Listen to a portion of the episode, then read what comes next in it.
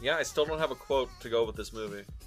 It's a pretty good movie though. Good movie. I mean, are you gonna keep this shtick going where you drop a quote like five seconds into our intro? Uh, I don't think so. I, I was doing it because I thought it was fun, and also like we did a whole month of movies with pretty good quotes Yeah. to them, so I, I just kept up with it. But now I'm like, yeah, I think we might have uh worn out that shtick. I mean, the score is really good to this movie, so if you want to break out a guitar or your your synth and just you know play the score of this film doing the intro, you could do that too. I mean, I mean, this is a pretty good score. I don't I don't know if it's my favorite score from Miyazaki.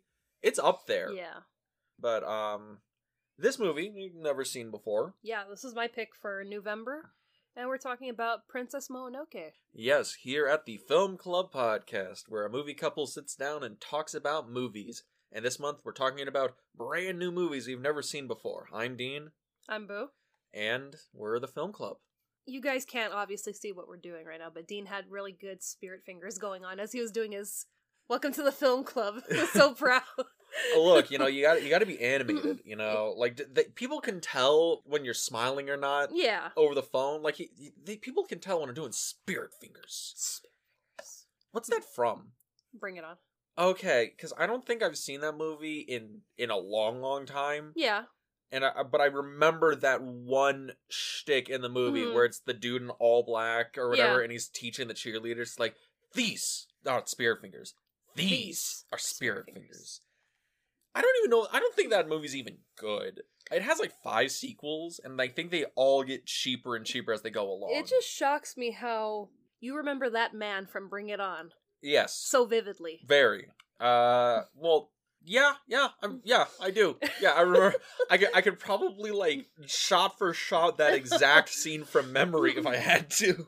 All right. I mean, the inner workings of Dean's brain. Oh, I forget my own birthday all the time. but- No, you forget your age all the time, and then it's put on to me. Well, how old am I? And I have to sit there and think. I'm like, well, I'm at that age where I don't remember my age anymore. Now I got to keep track of yours. Like, But yeah, so we're talking about Princess Mononoke today. yeah. And if you know we're gonna be animated about an episode, it should be this one. An, an animated movie. Yeah, because we haven't done an animated movie since anime, right? Yeah, yeah, we did because we usually dedicate a whole month Mhm. every year to doing just animated films. Uh, because you were not an anime person before the podcast, right? just Pokemon. And I finally introduced you to Miyazaki, and now he's like your jam. He's changed my life. Yes. Good, good to hear. Um, but Princess Mononoke, this is the one you wanted to watch. Why did you want to pick it out out of all like the Miyazaki films you've never seen before? It was the score. I I'd listened to something where someone was doing like a medley of Miyazaki's scores, and this was on there, and I was like, wow, you know, the music in all of his films are very strong. They're their own characters themselves, Mhm. and just you know the score with this one and seeing a little bit of like the landscapes and what the movie's about, it was kind of like, yeah, this is gonna be strong messages that they're putting on. If I feel that strongly just listening to music. That's something I've noticed a lot about movies from Miyazaki is he puts a lot of effort in into his musics, into like the sound of the film, and also like the sound design. hmm Uh, because I knew a guy who did animation, like professional grade animation. Um, and he told me that ninety percent of good animation you see is in the sound design Mhm. more than the visuals. Because if something sounds real and sounds like it exists in a physical space, then that's good. Yeah. And the Miyazaki's films, I think across the board, have great sound design, and this I think is the best sounding one out of the films we've watched on the podcast. I would, I think, but this is also the most different than all the other ones we've watched. Yeah, I was really surprised, and not in a bad way. It's just surprised watching this because like this feels like Miyazaki, but at the same time doesn't feel like Miyazaki. Yeah, you get like the nice landscapes. You get a lot of like the very um energetic and very soft looking characters. But this one, you also get like blood and a little bit of gore and like A little bit of uh profanity too. a I was, little, yeah. I was like, wow, he said that. I'm like, okay. I'm like, I don't know if that's just. these were kids movies. I'm like, I don't know if it's just because you know we're getting we're watching the American dubbed version, Mm. so I'm like, maybe that's why you know a couple of words were changed. But I was just like, wow, okay. Yeah, well, I know this movie is rated like I think it's is it PG or PG thirteen? I, think, it's PG. No, I, I think Oh, it's PG thirteen. yeah, it is PG thirteen. Wow. Okay. You know, neither neither here nor there, but because I think when people think of Miyazaki, they think, oh, he's the Japanese Disney. Yeah. You know, he- he makes- Totoro and Kiki's Delivery Service, where it's you know happy. You know, Very Like- kid friendly, mm-hmm. the very animals talk. yeah, funny animals. You're selling it directly to younger children. Yeah. Spirited Away is like, oh, it's like creepy er and it's like weirder, but it's still like a, a kid's fantasy film. I mean, I, I still hold that one of the cutest characters in Spirited Away is the the the little frog and the outfit. I'm like You just you just like little frogs. little frogs. I mean, Totoro. I love Totoro. You want your own Totoro, we know. I mean, I have one, the one you got me. Oh yeah, Mhm. we did that when we went to the Academy Museum Yeah. for the Miyazaki exhibit. Yeah, I still have him. I Oh, love that Totoro. it's adorable. That sounds like okay. I'm like, I think I'm gonna love the wolves in these movies because I have to have an animal that I can just attach to for Yes. each Miyazaki movie. yes, Well, that's something kind of interesting about this movie is the monster designs in it. I'll call them monster designs, but that's like, you know, the animals, the demons, the gods, whatever, the spirits. Spoiler: There's a gill man in this. There movie. is a straight up gill man in I this movie. loved it when I saw. it. I was like, yes, gill man. Universal monsters live. yes, there's a universal monster in this, but it's interesting when you bring that up because the creatures in this Mm. are really weird looking and different than the other creatures we see in something like Spirited Away. Yeah. Because in Spirited Away, they're very like kind of abstracted and weird. hmm Uh, where these are a lot more grounded, but they're way scarier. Like the wolves when they like smile and have that like Yeah. teeth thing, just feel really creepy. And I Mm. think it's because like the mouths are longer than an actual wolf's would be, Yeah, and how like it's designed. Yeah, the snouts are really long, so it kind of looks like a crocodile mouth. Yeah, So it's like, yeah, I, I could see where that'd be creepy, but I kept thinking, like, the first time I saw the wolf coming down the hill, I was like, there's my dog Mac. I was like, R.I.P., buddy. But it was just like, yeah, I, I usually have to attach myself to an animal character in these movies, and it was interesting to see the animals versus humans conflict. yeah, because that's like a huge section of the movie. Yeah. Um, I I'll give everybody like the the quick plot synopsis for this. You have this box too? I I got them all, baby. Wow. Mm-mm. So, while protecting his village from a rampaging boar demon, a confident young warrior, Ashitaka, is stricken by a deadly curse. To save his life, he must journey to the forest of the west. Once there, he's embroiled in a fierce campaign that humans were raging on the forest. The ambitious lady Eboshi and her loyal clan use their guns against the gods of the forest and a brave young woman, Princess Mononoke, who was raised by a wolf god, stands against them. Ashitaka sees the good in both sides and tries to stem the flood of blood, but this is met by animosity because both sides believe he is supporting the enemy. And that's the gist of the movie. Yeah. Um, the interesting thing is this is called Princess Mononoke, right? mm-hmm. She doesn't show up till like halfway through the movie. That was like the other surprising thing to me, you know, apart from this not feeling like the other Miyazaki films. I was like, okay, this is Princess Mononoke, but the movie isn't, you know, about her entirely. Yeah, We That- follow um Ashitaka. Ashitaka, yeah. We follow him, and he's an interesting character. But I was just like, okay, we're we're gonna get to her in like maybe twenty minutes, That I thirty minutes. I straight up sat there and I was like, okay, so first ten minutes, that's really important. So she's probably gonna show up at like the ten minute mark, right? yeah, You know, oh, she's she's the important character that's gonna carry us through the rest of the film. No, she's not in the first ten. Maybe the next like she's at the end of Act hmm. One. We'll wait there. End of Act One. Okay, well, I think we we just saw her. Okay, but she's not actually interested. Okay, and then it's like halfway through the movie before she has a dialogue with our lead Ashitaka, and I found this out.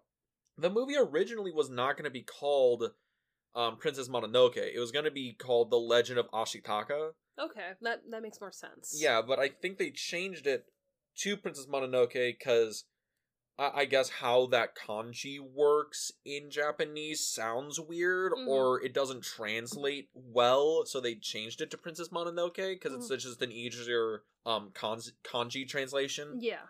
But it's just a very interesting thing about the movie because the movie is titled Princess Mononoke, but she is not the lead of the film. But I feel she's the central thematic piece of the film Yeah. because the whole movie is talking about humans versus nature, industrialization Mhm. versus the environment, and all that stuff. And she stands in the middle. Yeah, because she is human even though she's raised by wolves, but she doesn't identify herself as a human. Yeah, And the animals are kind of like, we're cool with you, but at the same time, we're not because you're really one of them. So she she has that internal conflict of you know not being really accepted on either side. yeah. And then when Ashitaka meets her, he is very much in the realm of oh, he's cursed and. Mhm. He is angry about that, and he's trying to find the middle ground between these two warring factions. And he is, I think he's trying to place himself in the realm of Mononoke, but it's just like it's it's different for him, Yeah. kind of thing. Like he's forced to be in this position where she was kind of like born into it. Mhm. Um, but the movie is very interesting. I think it has a lot of thematic thematic elements to it Yeah, it does. because I think I mentioned this before. It reminds me a lot of Lord of the Rings. And that was the vibe that I got when I was watching this. I was like, is this just me? Or, you know, it kind of feels like I'm waiting to see Frodo appear on one of the hills. And I'm like, oh, Dean must be really loving this right now. Lo- low key, this movie kind of is working its way up as being a favorite. Mm. But I, I bring that up because like Lord of the Rings and this have like basically no plot similarities other than being fantasy film. Yeah. Uh, but they talk. They're. I feel like they're in conversation. They're both have themes of industrialization versus nature. Uh, they both have themes. I feel of war and its effects on society of the people, like the trauma of it. Uh, I think there's also a little bit of the idea of fear and hatred as like an infectious thing. Yeah. Uh, and we could see that with, you know, when Ashitaka becomes cursed. cursed. And it's like, yeah, you could see how this would be an infection that just spreads. And that's kind of what hate is, you know, once. You know, the rumblings kind of start. It's easy to see it move through these villages when it's just, you know, why can't you just learn to coexist with nature? I mean, a, a great philosopher once said, "Fear leads to hate, and hate leads to suffering." Quoted the great philosopher Yoda. Uh, Yoda, yes. Yes, indeed. Um, but that's like that. I feel like that's a lot of the thematic things this is dealing with, and those are things that Lord of the Rings dealt with as well. And it feels like this is also Miyazaki's attempt to kind of do what Tolkien did with Lord of the Rings, because um, Tolkien created like the mythology for like Europe, Europe and whatever that he felt what wasn't existent. He wanted a deeper kind of lore mythology to it, like Beowulf and all that. Yeah. So he created it, and that's what Lord of the Rings was. And Princess Mononoke feels like Miyazaki is creating a mythology of Japan of an era that he wants to to realize, and it's very interesting. Yeah, and uh, you know, you're saying that this reminds you of Lord of the Rings. I don't know how often you play Legend of Zelda. Uh, the last time I played Legend of Zelda was Majora's Mask on the 64. Okay, so in 2017, The Legend of Zelda Breath of the Wild came out, and a lot of people have speculated since then that this movie was the major inspiration for this game. And so it's Mm. interesting to see, you know, maybe Miyazaki was inspired by Tolkien, and now, you know, other films and Video video, games games. have taken inspiration from this film.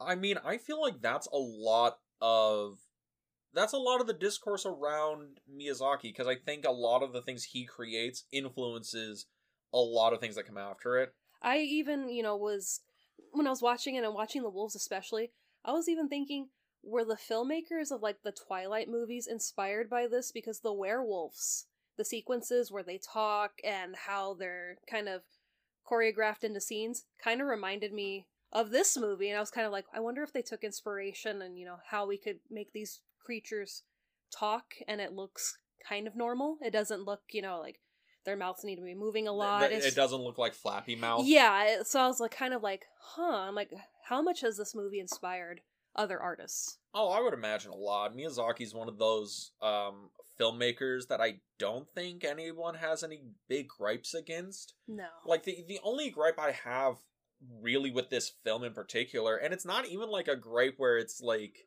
oh, it's bad. It's like, oh no, it's just kind of weird. Uh, because how how the characters are designed, right? Because a Mhm. lot of his character design in this movie, the human characters are very like um soft. They don't have a lot of hard lines or hard edges. They're Mhm. very clean yeah, and I felt like the story he's trying to tell in this, oh, we we're gonna get like a rougher looking design, like the characters were gonna have a little bit more harder edge, they're gonna look a little bit dirtier, because it feels like this is trying to be more of a darker story, um, especially of the time and the setting he's dealing with. well, I mean, especially when one of the the villages that we see is called what Iron City or Uh, yeah, Iron Island or something like that, and also the or Iron Town. Because I think it's Iron Town. Because I remember when I watched that, I thought of Pokemon. I was like, Ash from Pallet Town. And I was like, this is awesome. oh, y'all gotta love Pokemon. But that's the thing because with this movie, I feel like it's trying to be darker in tone. I mean, what is it? The, the opening of the movie, we see people's like getting decapitated, arms getting chopped off. Yeah. Like there's blood. Well, there's not like blood, but there's dead people. Like people die in this movie. yeah, I mean, there's like little pools of blood. And I mean, that just shows how blind I went into this because I was like, I'm not going to watch any trailers. I'm not going to look up any of my information before. So, I mean, yeah, finding out right now that it's a PG 13 movie. You know, that would have helped when I first saw it, and I'm like, oh, okay, he becomes infected with, you know, the curse. And then it's just, you know, I don't want to hurt you. And he shoots the arrow and, you know, shoots the guy's arms off. And I was just like, what? This is a, a Miyazaki movie? Like, whoa, okay. This is uh, pretty metal. Okay. Yeah, and I mean, Mm. like our our main character, objectively, oh, he's a courageous warrior. He is killing people like a lot. I mean, people are yards away, and, you know, he sends that bow flying, and, or that arrow flying, and then, you know, guy's head goes flying off. Just like, what? Yeah, This is so cool. Don't get me wrong, like I'm not one of these sticklers that's like, oh, animation is just for kids. Like No. I like anime, anime or stuff that's more like adult oriented. Like like Perfect, Perfect Blue. Blue. Perfect Blue, great movie. Uh, Paprika, I think we also did. Like those movies aren't like aimed at at children at all, No. and I think they're great. It's just a thing where maybe that's uh something interesting where oh, I think that's a common issue. A lot of people look at Miyazaki as a kid filmmaker, like he Mhm. makes movies for children, but I don't think that's how he views it No. at all. Because I saw in a, a little bit of research that he based a lot of the visual stylings and a lot of the storytelling on John Ford films. Mhm.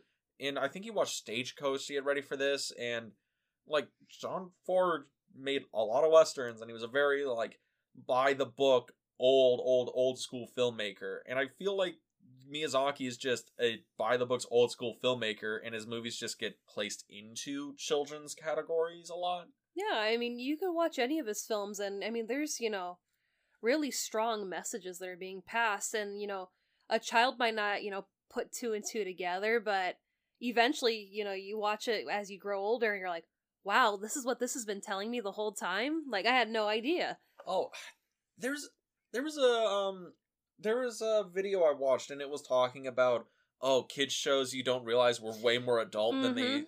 uh way more adult than they actually were.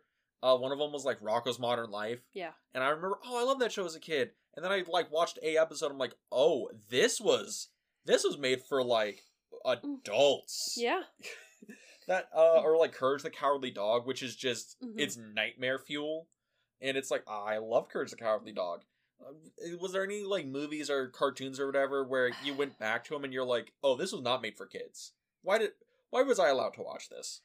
Uh, I mean, I watched those, um, Rugrats, you'd catch, you know, adult jokes are kind of like, oh wow, you know, that was left in there. Like, okay, pretty cool. Um, even in Disney movies, Yeah, there's a, there's adult jokes in there where it's like, oh, that's what that meant. That's why the adults were laughing, and none of us were like, okay, whatever. Yeah, that's that's like the thing. I feel like a lot of movies like this, when you're a kid, you see it one way, and then you go back as an adult, and it's like a whole different movie. Yeah. And I feel that's probably a, a lot of people's experience would be for something like a, a T- My Neighbor Totoro Mhm. or something like a Kiki's delivery service where you watch it once and you're like, oh, this is like a really basic, easy to digest like children's movie, and you Mhm. go back and you're like, no, like Kiki's delivery service is about like growing up and and like acceptance and kind of like figuring out your way in life, and it's a, they're like deeper movies than that. Yeah. Uh, what else do do we want to get on on this movie? Well, I mean, speaking about, you know, how this movie's kind of different from the other Miyazaki films, this was obtained by Harvey Weinstein. Oh, he should. Oh, uh, he shall not be named. Yes, that asshole. obtained it and you know there was a lot of struggles you know he wanted to cut down the movie because he thought that american audiences wouldn't be able to sit through a two hour animated film and it's just like no you, you got to give us more credit well, that's something crazy. That's was um the thing with like Walt Disney when he made Snow White and the Yeah. Seven Dwarfs. Everyone was like, no one will sit through a feature length animated film, and that was a crazy thing for decades and decades and decades. Where all most animated films in America were only like eighty eight minutes, Mhm. ninety ish minutes. There, I don't think there was any two hour animated films until like the 80s or 90s i think yeah it was always this really tight you know movie so it's like okay i can't get too bored but i could sit here for a while and watch this film so you know when basically voldemort got the rights to this movie he wanted to cut it down significantly and miyazaki was like you know absolutely not. No no no. And then even one of the uh, studio ghibli producers toshio suzuki sent voldemort a katana sword with you know engraved on it no cuts. And it's just like that that's a pretty baller move. Could you imagine you walk into your office you're just like ah, i'm dealing with these guys and they just like i want to trim the movie down so we can get more asses in the seats. And you walk in and there's just this a katana laid across your desk. And you're like oh they're gonna kill me. That's how this is gonna work. All right i guess i guess no cuts. That's that's fine. Yeah i mean it's like you know watch more of miyazaki's films and kind of understand he knows what he's doing. Exactly. So it's like you really want to come in and tell him no we should cut this out because you know audience here's here they won't appreciate it or they won't understand it's like no listen to the filmmaker just like you know when they were doing the stuff for this film to you know distribute it to the american audiences he wanted to hire on tarantino to write the script wait like the dialogue and mm-hmm Wait, okay, so this is 97, so this would have been around when Tarantino this was 95 Oh, to, oh, when he was writing the script. Oh, okay, so this is like what, right after Jackie Brown? i think so Or it's either after Jackie Brown or after Pulp Fiction. But okay, but that's a that's a whole can of worms right there that we can get into because like I kind of get the idea uh, out of, you know, Voldemort here. Mhm. You know, get double his due. There is a lot of empty imagery in the film that feels like it's it's taking a lot of time. It's very it's very slower paced. And I can kind of see if he's like, well, we're trying to market this to kids. I can kind of see that. Mhm. But I feel like if you trim the story down or a lot of like the empty imagery out of it, then you're kind of losing a lot of the atmosphere. Because Yeah. I feel like the film is dealing a lot in an atmosphere and a mythos here. But also Tarantino, I think Tarantino would have done a horrible job writing the script for this. Exactly, and that was Tarantino. I mean, he probably didn't think it'd be horrible, but he knew that it wouldn't work. But he was the one that actually suggested Neil Gaiman take on the writing for this film, and that's who ultimately is the writer. That's a way better fit. It's, you know, Neil Gaiman wrote Coraline, and it's like, yeah, he's able to kind of dip into these worlds where you Well- feel like, you know, it's not entirely just the real world, you know, there's fantasy fused in. Well, yeah, and also like Tarantino up to that point had professionally written like Reservoir Dogs, Pulp Fiction, Mhm. Jackie Brown, so very um genre based crime thrillers Yeah. or action movies or comedies or whatever. He's not dealing in fantasy or even like myth- mythologizing anything. Neil Gaiman like he did like American Gods, Sandman. He dealing in this realm is a lot more his his speed. Yeah. Man, like that's that's really interesting. I didn't realize Neil Gaiman wrote wrote the English ver- Mm-hmm. verses for this. That's really that's really cool. And it, it just, you know, goes to show that, you know, this movie is very strong on its own. And then you see, you know, oh, okay, the different people that have had their hands tied into this movie. And it's kind of like, yeah, you guys are the reason why it works. But at the end of the day, it still feels like a Miyazaki film.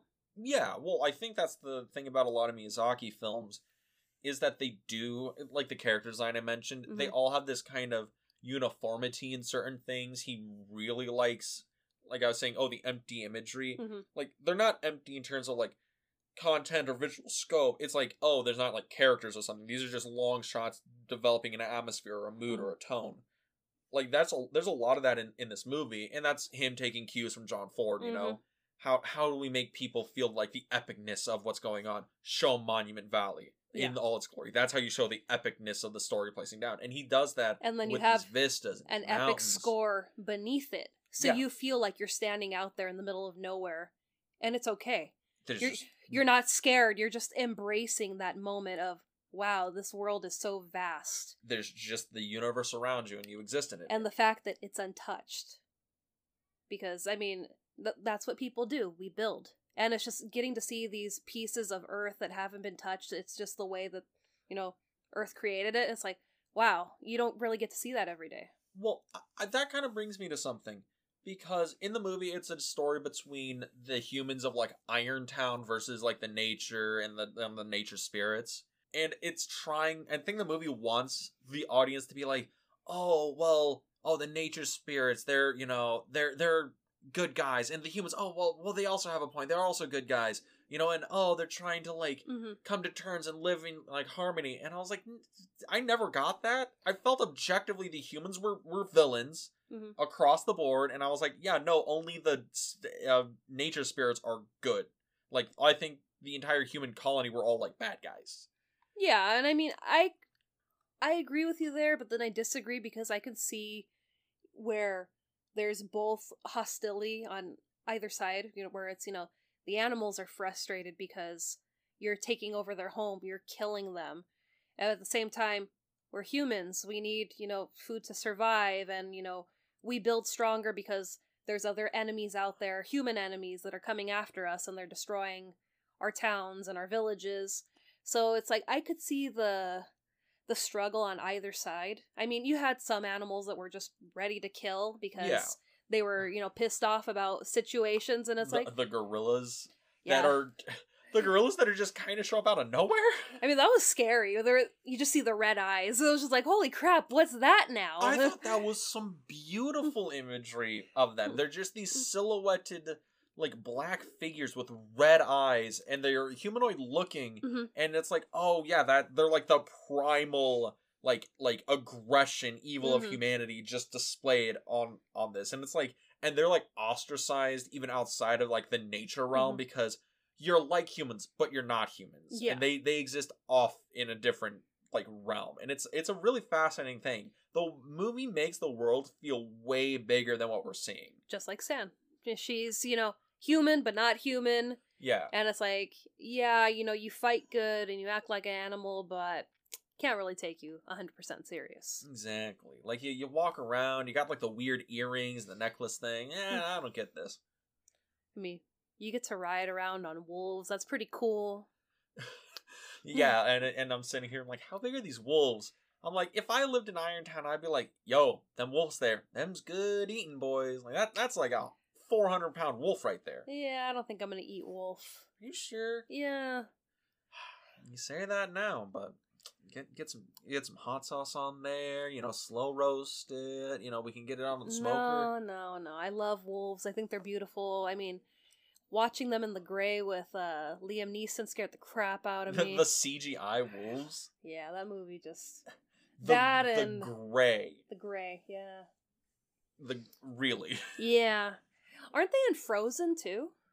in in what like the animated Frozen movie, or are you talking No, about the- Frozen the the real Frozen, where it's the one on the, the, real uh, where they're stuck on the ski lift. Yeah, they're, Isn't- they're, that's the, what's at the um down there. That's why they can't like jump down because there's wolves around them. that's a that's a horror movie that I think is way better than people give it credit for, but it is kind of a cheap B movie. I've only seen it one time, and I was like, I can never watch this again. This scared the crap out of me. Yeah, mini review for the movie Frozen. Uh, it it's like a 2010 ish era horror film about these people who go up on a ski lift kind of late at night, and um, the ski operator doesn't realize they're on there and turns off the ski lift, and they get trapped like 30, 40 feet in the air. Yeah, because I know one of the characters, spoiler, he, tries to jump down and he ends up breaking both of his legs. So it, they keep thinking, you know, oh, it's snow, it's padded, we could just jump down. And it's like, no, you're way too high to jump down. Yeah. And yeah, then it, the wolves come, and it's this whole like thing of like survival because they're trapped up in the ski lift, and it's like in the middle of like Aspen, so it's gonna be negative forty, and they're up there in like basic ski gear. So they're like they can't get out. and It's a it's a pretty decent horror thriller. and who knows what time the ski lift closed. And, you know, realistically, you're not going to survive sitting there all night through morning. Oh, I think I think that was a thing that they said was it got um it was like gonna be turned off for the weekend, and they were like the last ones on like a Friday night, Yeah, so it, it, wasn't was gonna like be like Monday or something. Yeah, it was one of those things where it's like, oh yeah, this is like the last run. Well, let's take it. Let's you know do the last run before they close for the weekend, and then it's just it gets shut off by somebody. I I don't know. It's been a long time since I watched it, and I was like, yeah, I don't think I could do this ever again. This just you know, are wolves one of those creatures you're just like if they show up in a movie, I'm immediately respectful of that bullshit. yes, they're beautiful animals, but I was like, oh my god, they could tear me apart with no no issue, not even trying. I'm like, yeah, we're good. I like how in this movie they try and um uh, chew off Ashitaka's head. Like the moment Yeah. the moment Ashitaka like falls down, the wolves just pounce and just start like biting on his head like it's a chew toy. after he's been shot and saves San, and he- they're like, you know what?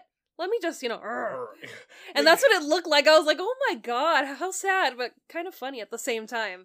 Yeah, and it, and it's a thing where I'm like, ah, that I know that's not meant to be to be funny. Like that's a thing about the movie where, ah, like don't get me wrong, Miyazaki, he's a great visual storyteller, Yeah. great filmmaker, but it's it's a thing where, man, I never felt like the humans were in like the place like a righteous place of their actions Mhm. and there's some things where i'm like that's just unintentionally kind of funny Well, like when they, um, spoiler, they cut off the mother wolf's head. I can't think of what the mother wolf, uh, her name Oh, was. uh, um, she was voiced by like Gillian Anderson. Okay. Also, Keith David's in this movie. Yeah, I thought that would be the the one thing to really draw you in. I, every time I see Keith David in something, even if it's a bad movie, he's great in it. There's this shitty internet horror film called Chain Letter. Mhm. It has Brad Dourif and Keith David in it, which you, people would be like, "Oh, those guys make every movie they're in excellent," yeah. and they're excellent in the movie, but they're like two scene supporting characters. The whole movie is like the the shittiest like 2000 era slasher you could possibly imagine. Because it's like the premise is, uh, you get sent a chain letter, and if you don't send the chain letter on, then somebody kills you, Mhm. and then they send the chain letter on, and that's like the whole point of it is. Uh, the killer, the slasher person is chasing down whoever like doesn't send the chain letter on, and and it's like okay, that's interesting, but the actual movie is really really bad But favorite Keith David performance of all time. of all time. Uh goddamn. Okay, him as Childs on the thing is is classic. Him and They Live is great. Him as the president on Rick and Morty is always funny. Um, God, he's in a lot of things now I think about it. Well, do you have do you have a favorite? I think they live. That's a very good one. That's a very strong pick. Mostly because him and Nate are just fighting the entire time. He's a I- great actor. He's a very good actor. He's Juilliard trained. He's a classically like trained actor. He's very good in his work. So, are we going to season screaming to meet him? I'd really like to. Because he's gonna be there. yeah, I can get my my uh, They Live uh poster sign. It'll be fun. But Princess Mononoke. Yes. So we have um Okay, we were talking about funny things. So Moro, I thought it was funny because whoever the leader of Irontown is, I can't think of her name. Oh, uh, the leader of Iron Town is. Uh, it's not Ashitaka. God damn it. There's so there's so many people in this na- in this movie where I'm like I don't I don't I don't know how to pronounce your your name because I'm a dumb American. Um, But yeah, the lady with the red lipstick. Um, she, you know, she foreshadows early in the movie that, you know, even if you were to cut the head off of one of the wolves, they could still bite you. And Moro's been like, you know, oh, I want to bite that woman's head off. Lady Eboshi, I found it. There you It's go, Lady Eboshi. And then right at the end, she gets her arm bitten off as Moro's wolf head is just flying through the forest th- after being beheaded. I thought she was gonna die, and that was gonna be the thing that um changed Irontown into being a more uh peaceful place because she was like building guns and like the Mhm. industrialization and warmongering, and her her living, I feel like she objectively was like like Lex Luthor of this story. Why does she get a free pass? and you know the irony too that you know she wanted to cut cut off um what is his name Uh, Ashitaka. Ashitaka. he, she wanted to cut off See, I'm not the only one that's hard to remember names. I, I no that's like my curse i can never remember somebody's name even after you know hi my name is it's completely gone My name is. what My name is. who My name is. slim shady Uh, no, it's Dean. But l- oh let's keep- okay let's keep going. sorry sorry but uh yeah so i thought you know the irony of lady whatever losing her arm after she wanted to cut off ashitaka's well you know when he's telling her i've got the curse and it's in this one arm and that was her solution we'll just cut it off and ultimately she loses hers and then she's kind of like i think we need to do things kind of differently now I the curse is also a weird thing, right? Because I feel like it's kind of undefined what it's actually doing. and it's creepy because it looks like worms Yeah, but the thing is, is the curse that affects Ashitaka because it's like making his arm like this weird purpley thing, and it's like, oh, it'll corrupt and, and destroy your soul, and then it'll destroy your body. But uh, I, I feel like it just gives him superpowers. Like Yeah. for like the majority of the movie, it gives him superpowers, and we don't even see real ill effects of it until Or is that just the strength of his character that it doesn't change his demeanor and his actions? It's just that's how strong he is that he could kind of put those evil thoughts at bay and kind of just use the the strength aspect of it I I maybe because even when we you know meet the rest of the boars and the blind boar is talking about um the boar that has been killed and was infected that you know they didn't know that they had evil amongst their group Mhm. so it's like this an animal was an evil animal. And so I think that's why when he became cursed, it was just this thing where he kind of embraced it. And Ashitaka is a good person, and it was just kind of like, okay, I'm stuck with this curse, but I'm not going to let it define me. I like I like how you say that, and we see him kill like fifteen dudes on his way on his way to go get the curse lifted. But he says, I don't want to kill you. It's just kind of like I this don't thing. want to kill you, but I'm gonna like style on you bitches because I know I can do it. No I mean, especially when you're seeing these soldiers go after the people in the village and they're fleeing from them, and it's like, you know, the ones that are kind of, you know, slowing down or they're dropping things, it's like, okay, let's pounce on you and let's beat the crap out of you until we kill you. that felt like a Seventh Samurai Yeah. um shout out because Seventh Samurai ha- is like that's basically the thing is bandits are invading this um like poor village, Mhm. and I was like, oh, is this is this what the story's gonna be? Is this like Seventh Samurai Mhm. but like fantasy? Oh, okay. Yeah. No, no, that's not that's not actually what's going on. It's just kind of going on. But um that that's the thing. The curse seems so undefined to me cuz I don't really understand how it actually works. Yeah, it's never explained, and you know, with you saying that the originally they wanted to be what the the legend of Ashitaka, Yeah. it makes sense because it's like okay, you know, we're learning about the character, we're not learning about this curse that's impacted his life. So I'm like, okay. I mean, it'd be interesting to get some lore on the curse, what happens. Well, well, I just want to know because it feels like the curse isn't actually, uh, because in screenplay terms, like what the story is doing is, oh, this curse is a ticking time bomb. Yeah. Eventually, it's gonna explode. and It's gonna like kill somebody or change the story. Or if the time bomb goes off, then it the movie's over. hmm But it never feels like the curse is ever put forward in Ashitaka's case as being a real threat to him hmm it feels like it turns into like a plot convenient way for him to have superpowers like opening up the opening up the um The gate. the barred gate uh him being able to knock um Lady Eboshi out unconscious and being Mhm. able to like uh just non-react to uh Princess Mononoke as she wails on him like he he's Yeah. he gets shot, he gets stabbed. yeah, it makes him more durable Mhm. and all these other. It, it makes him have superpowers, and it feels like it doesn't feel like you know, oh, that's something that Miyazaki or Gaiman or the writers just didn't put effort into exploring. It felt like it felt like the curse is the MacGuffin.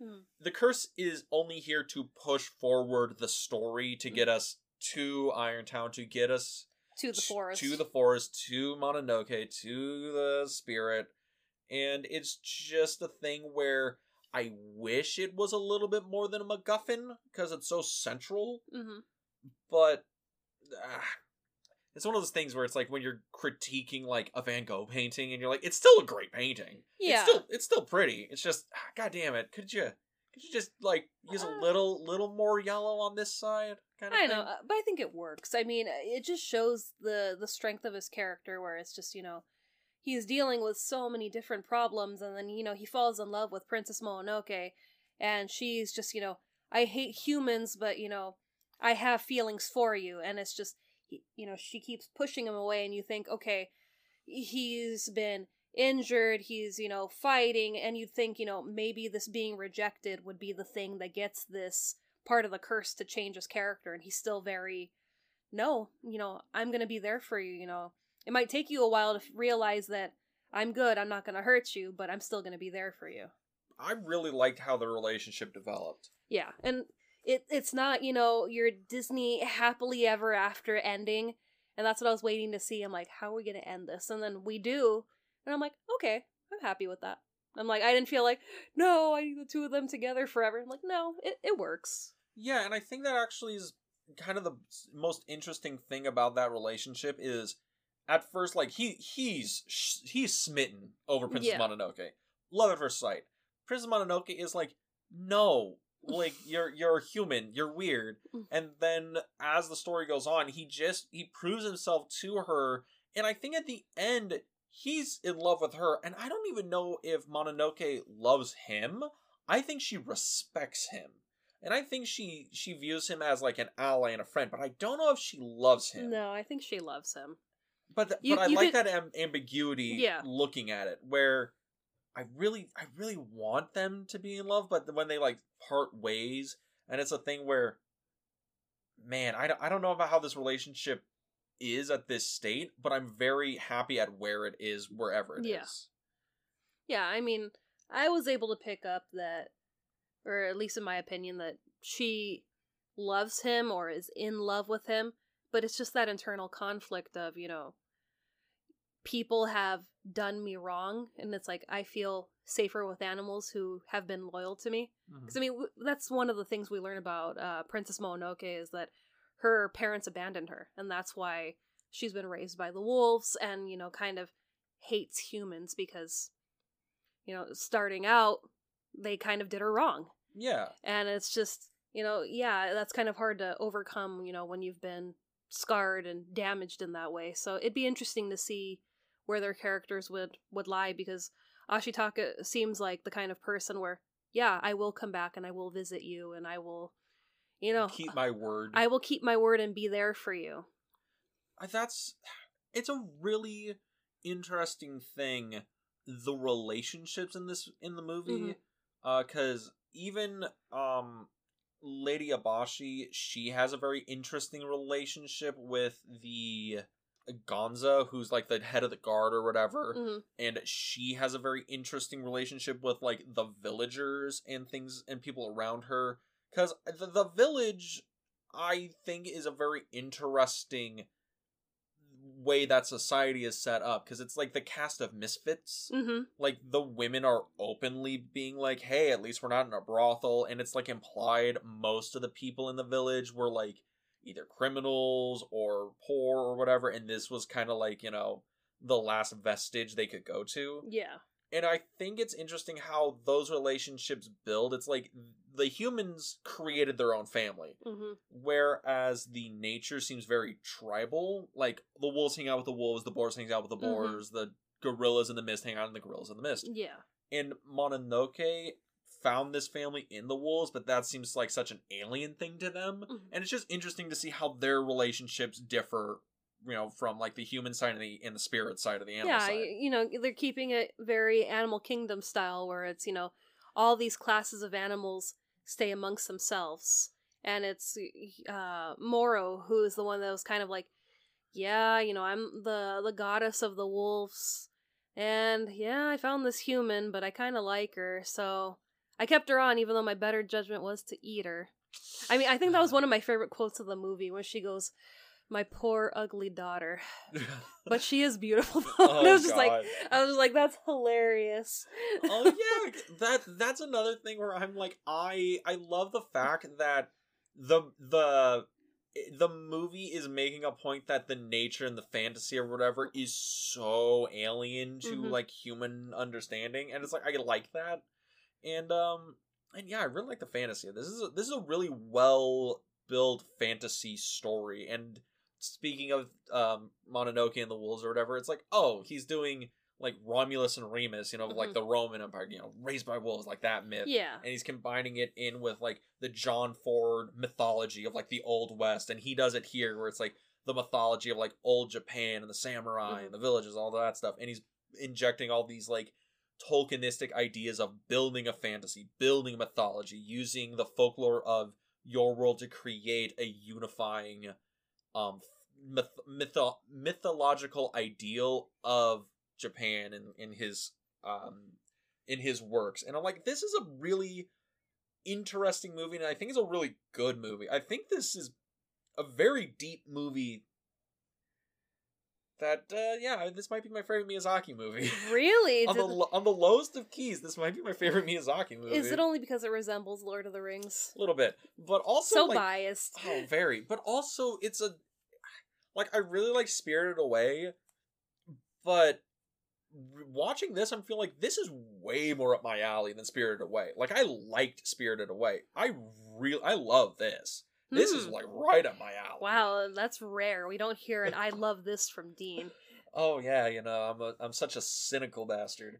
So so cynical. But um yeah, do you have uh anything else you want to bring on on this movie? No, I mean, you know, all the animals were really cool. The, the forest spirits, which I ended up loving. The The weird like thing of I- stars in the night. I, I'm just trying to like describe what the forest spirits would be because they kind of reminded me of like babies or cherubs. Oh, the little like the, the um, little guys, yeah. they're like the little elf things with like the the heads with like the three dots on them, Mhm. and they make a ticking noise. Yeah, and it was just kind of like, you know, the first time I had seen them, you know, obviously I've seen them like on merchandise and other, you know, advertisements. But when we went to the Academy Museum and there was one room really dark and they had like painted trees and they would appear the just kind of like in the movie, they just kind of randomly appear. And I was like, okay, I'm like, oh, I'll see what they're about when I finally watch the movie.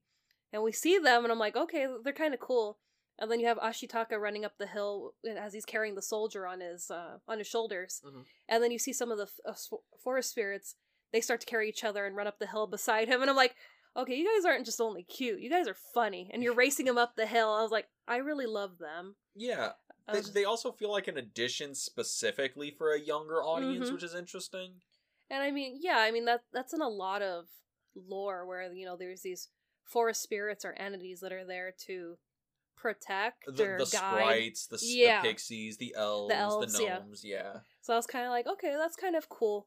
But I also really liked Yakul, Oh yeah, uh, Ashitaka's elk. elk, a red elk.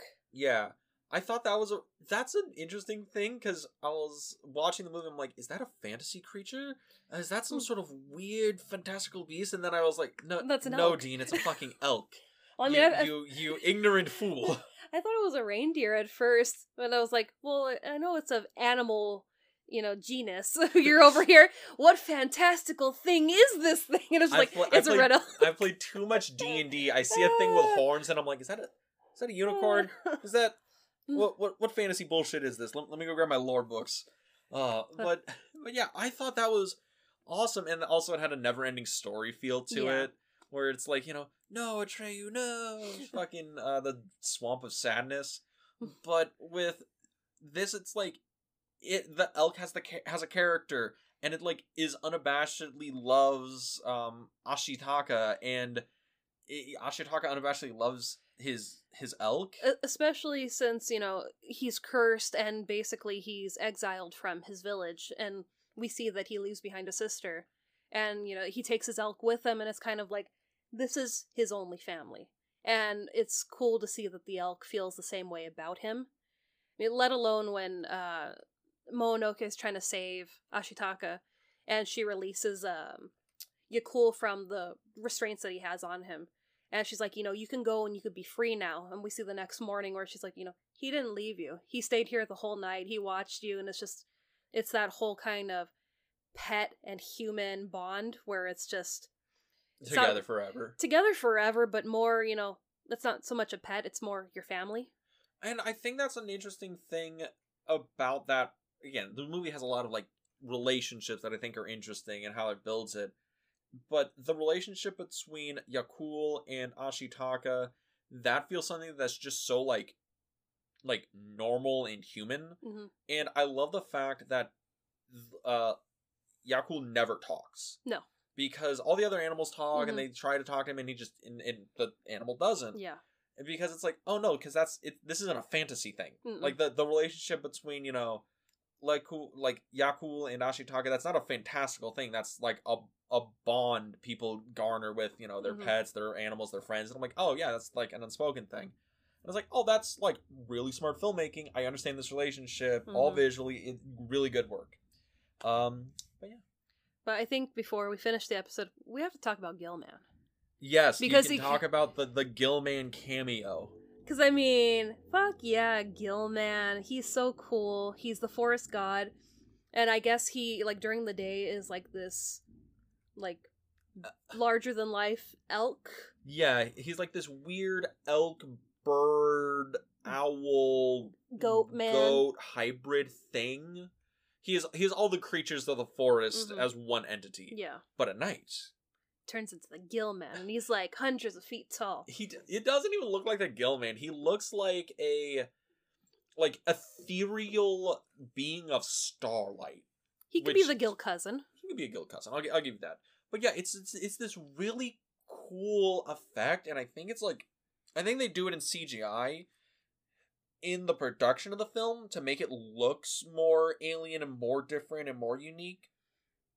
But I really do like that design in this movie because that's what I would think of if I was like, oh, imagine a god. I'm like, that's that's a fucking god. Well, this movie is the last major animated motion picture to be filmed on plastic animation cels, so I don't think there's CGI in this. Are you sure? I think there is a little bit in it, but I it's not like a thing where they used CGI throughout the entire film. It's not Yeah. like a, a Pixar movie. But I thought they used it to like implement certain characters or like meld some shots together. I don't know, because I know uh, Miyazaki's all about, you know, hand drawing things, which he did for this movie. He did corrected and redrew 80,000 film animation cels for this movie Mm, out of 144,000. So, oh, I, I got it here. Is so only ten percent of the film is has any computer animation done to it. interesting. but the rest of it is all traditional cel animation. So I'd be I'd be kind of interested to, to watch the movie again and see if you can pick out where the computer comes in Yeah. and see if it because that was a big problem for early computer stuff Mhm. in animation where it sticks out like a sore thumb. Yeah, a lot of this one it's like I wouldn't have thought because I know that's his that's his deal where he likes it to be very traditional. Mm. That's, So- that's also why this movie costs so much goddamn money. Yeah, so it's like, you know, I don't look for it because I I don't expect it. And, you know, if that is part of that scene, it's very flawless where it's just you feel like this creature's alive and just kind of walking through the forest. Man, this is a really good movie. It was. I'm I'm happy I finally got to watch it. It's only taken me like a Two year years? 2 years, a year and a half to watch it. Uh, but uh, your final thoughts, final wrap up. two thumbs up. Uh, I'm definitely gonna have to watch it again and see what else I can pick up from this that I missed in the first watching. But yeah, highly recommend. Uh, what about you? Oh, uh, big two, two big thumbs up. Probably my favorite Miyazaki film. I think the movie does have elements of it that might be a little weird, but I think it just adds to the charm of the movie. Mhm. Uh, does the story get a little awkward in places? Yeah, but again, it just adds to the charm of the movie. I really like the movie. I think it's actually really good. Dean's smiling so hard right now. I, it was it was so nice. He's like, I'm gonna watch Lord of the Rings right after this. Yeah, damn right. But that's like I really like this. And it's like, yeah, no, this is just a nice movie. It's just it's just fun. Uh but um yeah, so that was Princess Mononoke. Like four thumbs up. yes. But next I love week, cool. We know you love Yakul. But next week, it is my turn to implement a new film in November. I was gonna say, don't ask me. I don't know what this is. Yes, well, I I have the the box with me. He Be- actually has the box. Yes, because I bought this film. I would say five years ago. Is that why it looks so dusty? Uh, yes, I bought this film five years ago because I was trying to complete a filmmaker's uh, filmography. I was gonna watch through all their movies, and I watched through most of them. But this disc, for some reason, I never got around to watching it. It just sat on my shelf, and I was like, you know what? I'm not gonna watch it because if I watch it, then I complete the filmography. And I always want to be able to go back and and be like, ah, there's one I didn't see. But I think it's time, and that is going to be Stanley Kubrick's The Killing. This movie came out in 1956. It's one of his very, very first movies. I think this might be his second or third movie. Um, and I'm very excited about this one. This predates Path of, Path of Glory, which is considered the first Kubrick masterpiece. Uh, but yeah, I'm I'm very excited. Crime movie, old school noir, Kubrick classic. I'm I'm in. I'm excited too because I've never even heard of this movie, so I don't know what to expect. I'm, I'm excited for it. But, But- if they wanted to, It has noir, so you got me hooked. Oh, also there's a Criterion version of this, and I'm holding an old like MGM bargain bin version. Uh-huh. We'll take it. But if you want to listen to us on a different platform than you currently are, you can find us on Anchor FM, Apple Podcasts, Spotify, and YouTube. Yep, you can go to our YouTube channel, the Film Vault. That is the Film Vault on YouTube. You can go to our YouTube channel, check out our videos of this podcast. We upload at least one video every week, and we are going to try and release some more content on there eventually. Uh, but if you wanted to check us out on social media to see when that happens, you can go to Our Instagram at the Film Club Podcast, where we post upcoming episodes, trivia, our adventures, and a ton of other things. and with that, We'll see you next week at the Film Club. have a good week, everybody.